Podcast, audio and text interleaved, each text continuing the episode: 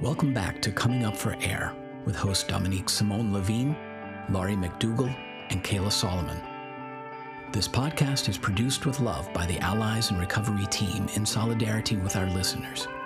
Come in and sit with us for conversations on the most pertinent topics for families navigating a loved one's addiction. We created this podcast, along with the learning modules and discussion blog, in support of you. We salute the work you are doing and your dedication to helping your loved one find a way through. And now, coming up for air. Good morning, everybody. This is Laurie McDougall back on Coming Up for Air. I'm sitting here with my co host, Kayla Solomon. Good morning, Kayla. Good morning, Laurie. So, Kayla, why don't you introduce to everybody exactly what we're going to be talking about today?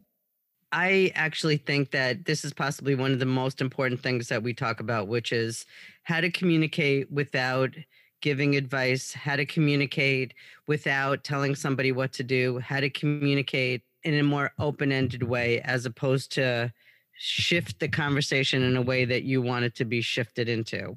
How do you communicate in a way that you're not driving your own agenda? Exactly for somebody's bus. Exactly. So basically, it's like that movie where the person was driving out of control and somebody else jumped in and tried to drive. In this case, you're not. You're going to try not to drive. That's basically the image. So we what we want to do today is give you the toolbox, another toolbox to use because knowing that you don't want to drive your own agenda is one thing, but how do you do it is a different question.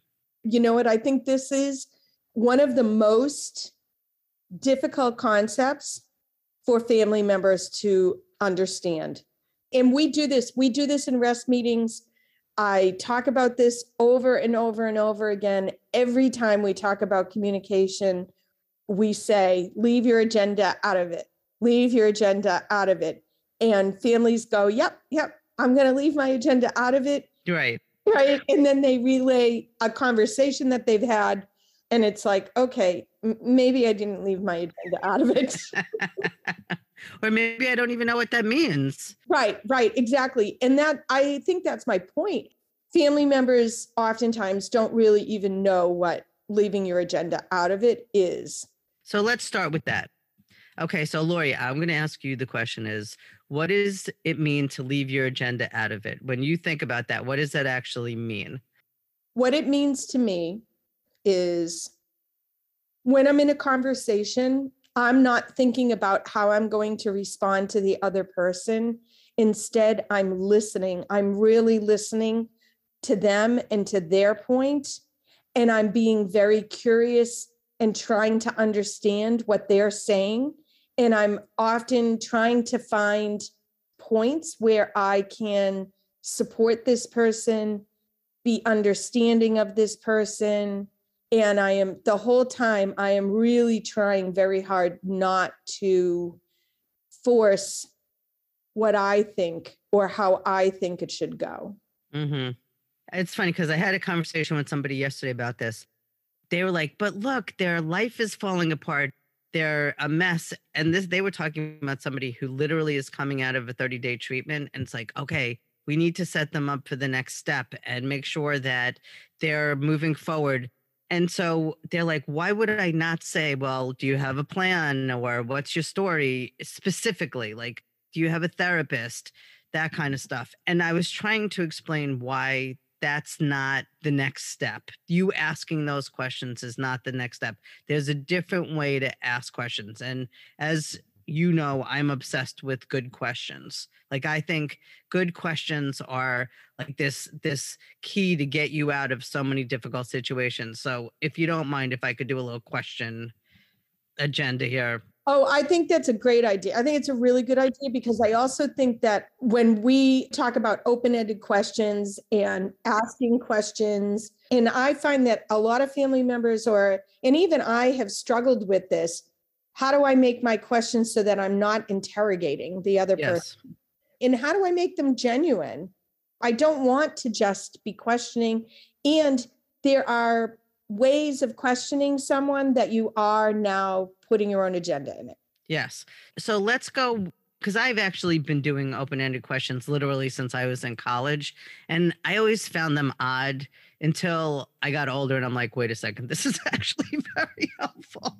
And so an open ended question does not have a yes or no answer, it doesn't even have a specific answer. It's about giving the person an opportunity to actually think that's really when I think of an open ended question, it's like you're asking a genuine question where you are watching that person process their own answer because you've given them so much space to come up with something.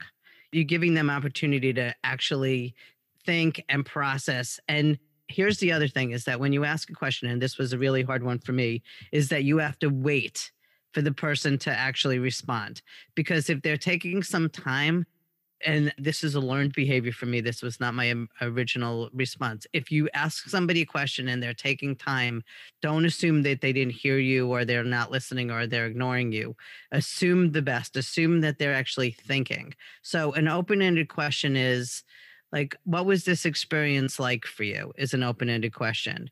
How do you, what did you learn from it or what did you take out of it?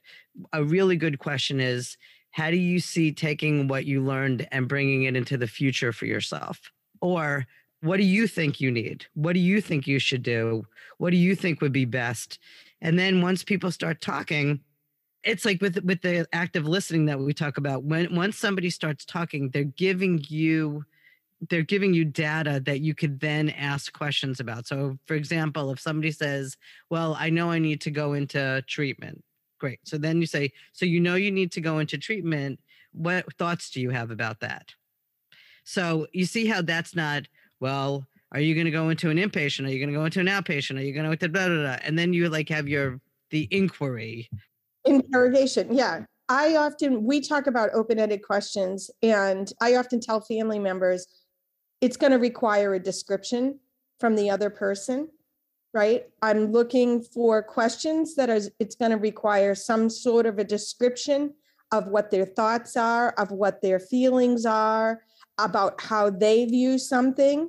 And then what we're doing is we're looking for, just like you said, we're looking for those little pieces that I'm curious about. And I want to know what their thoughts are about that and get them talking about whatever that is. And I'm waiting for that's the whole thing, though. This is not about going in and looking for the answers that you want. Yes. And encouraging the answers that you want. Right. About really hearing what the person is saying, genuinely, openly, being curious about it. And actually, you might not, on the other end of the conversation, come to a conclusion. It may end open ended the other thing you you bring up a really good point that i think people become very uncomfortable with. You said that quiet that quiet time before someone is giving you an answer that you might see the person become quiet.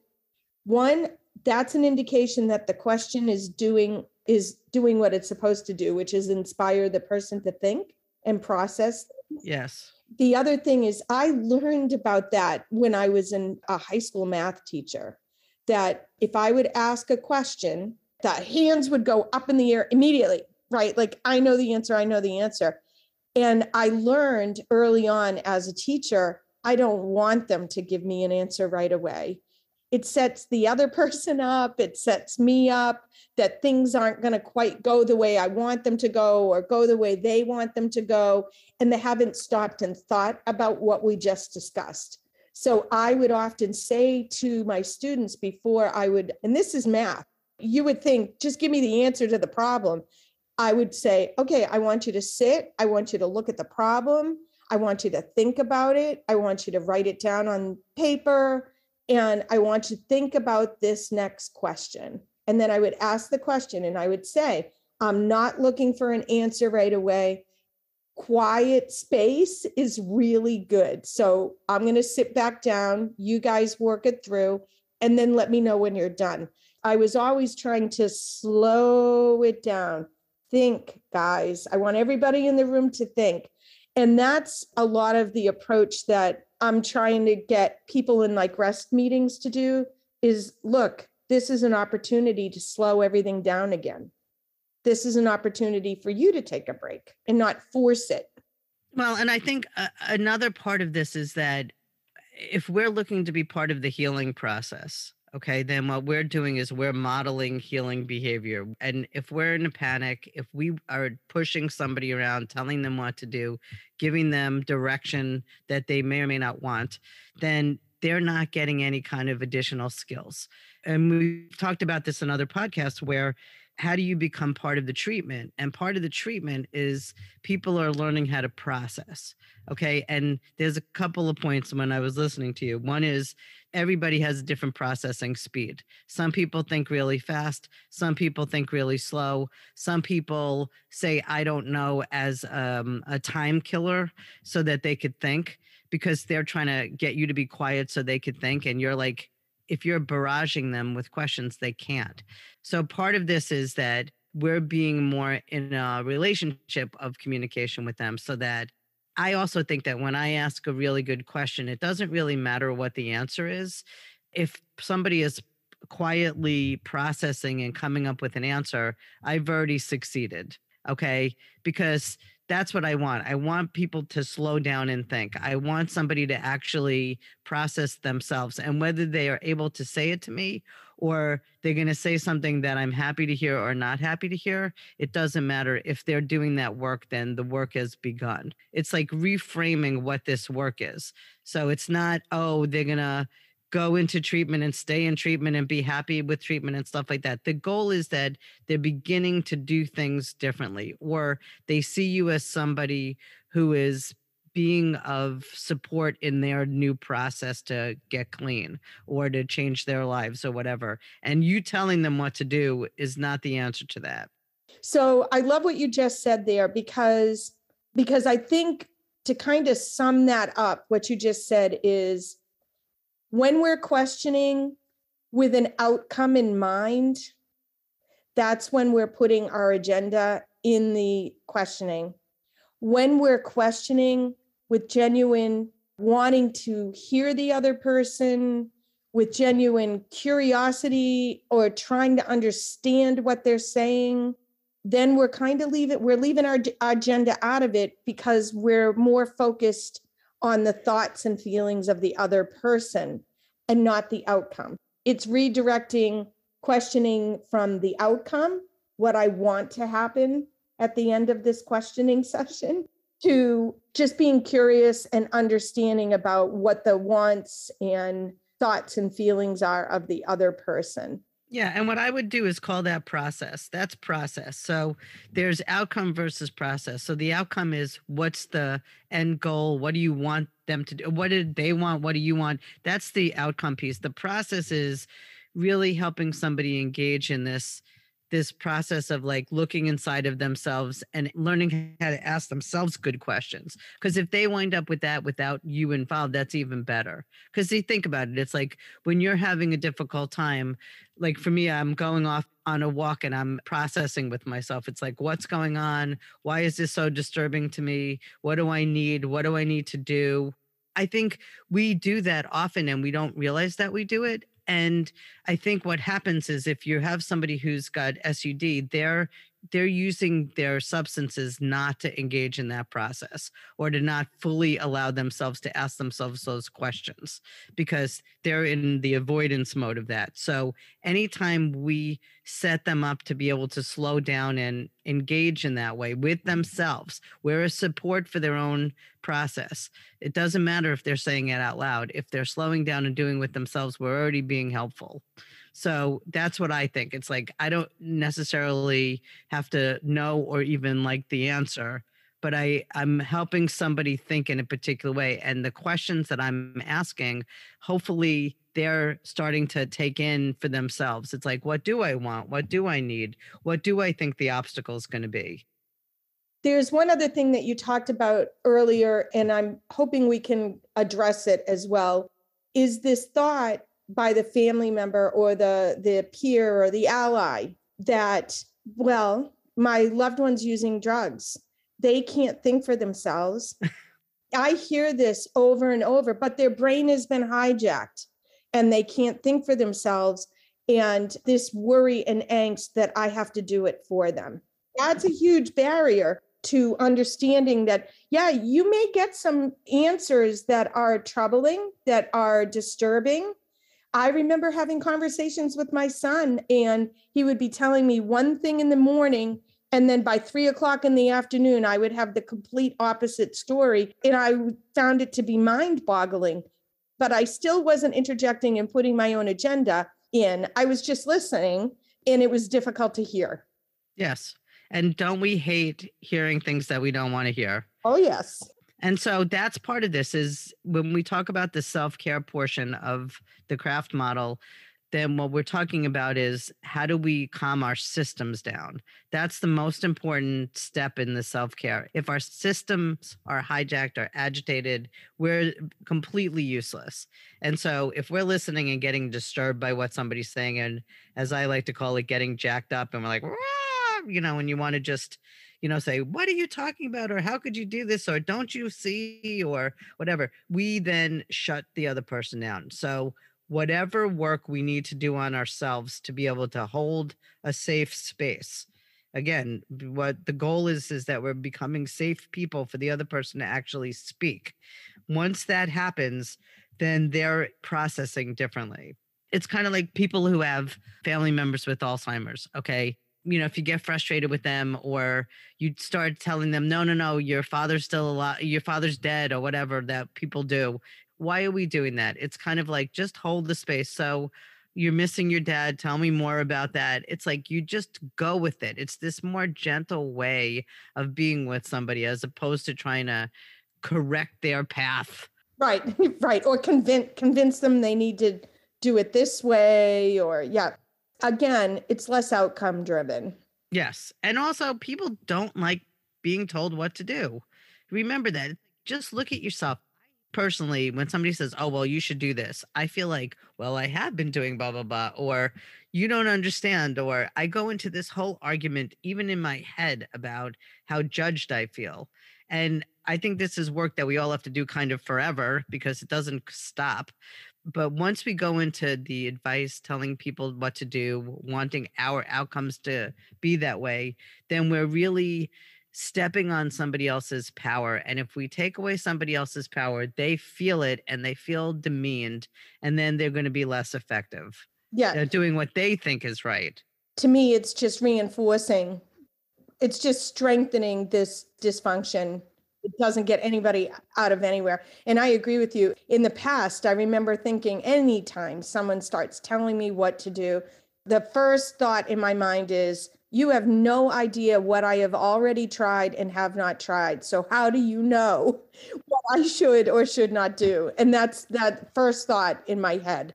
And that's everybody's first thought. So, by the way, that's everybody. So, if you're talking to somebody who's got an SUD, then what happens is they're like, You have no, I did go to treatment. I did go to 12 steps. I did blah, blah, blah. And it sucks or it doesn't work or it's not work. It's not for me. And it's kind of like when people say things like, Well, you know, the 12 steps, I'm an atheist, so I can't go to a 12 step meeting.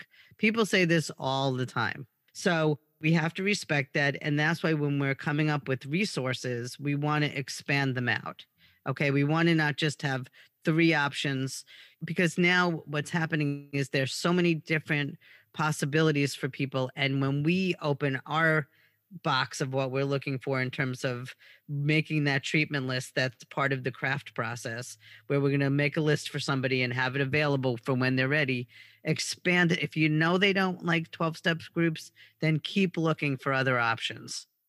Maybe one day we should do a whole there's a lot of other options too. That would be great. Because i hear that as well. I hear a lot of well my loved one won't go to a 12 step meeting. And actually to be honest with you there's lots of other forms of meetings that are still 12 step based and people don't even know about them. And they are really not religiously based. Not that aa in NA or any of those are religiously based, higher power, right? It's all about higher power. So maybe give us a summary of what we talked about today. The way I would describe it is that we might have brilliant ideas about what we think somebody should be doing, and we want to provide our brilliance to the other person and our direction, but it doesn't We are work. brilliant. We are brilliant. We are brilliant. I if you're listening to this podcast, you're brilliant. Yes, right. Listen. Need I say more? If you found us, you're brilliant. but brilliance is not the skill that we need in this situation. Okay. What we need is openness. What we need is a willingness to hear from the other person. It's a willingness to provide space and opportunity for the other person to process. So, once again, the tool is to back up, be open, be receptive, and have a way to get the person to keep talking without interruption, without your feedback, without your intervention. So it's really about opening possibilities and noticing when you're asking a good question and when somebody's quiet and processing and taking that in that you did a good job, even if they don't talk to you.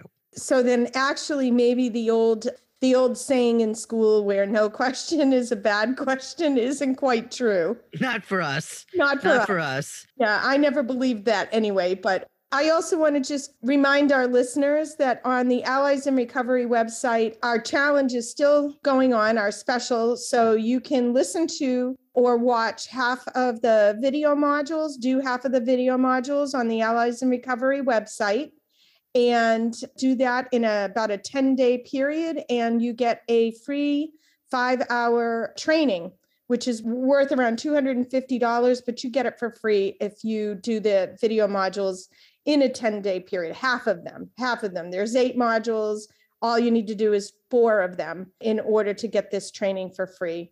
Other than that, I want to wish everybody a wonderful, a wonderful day. And thanks for joining us. Thank you, Kayla. Thank you, Laurie. We'll see you soon. See you soon. Thanks for listening. We hope this episode of Coming Up for Air spoke to you. If you're listening in today on a podcast platform that isn't the Allies member site, please take a moment to give us a five star rating. This helps others find the show more easily. If you have a suggestion for a new topic or a guest for the show, please reach out through the Contact Us form on alliesinrecovery.net. Special thanks to our hosts, our guests, and our production team.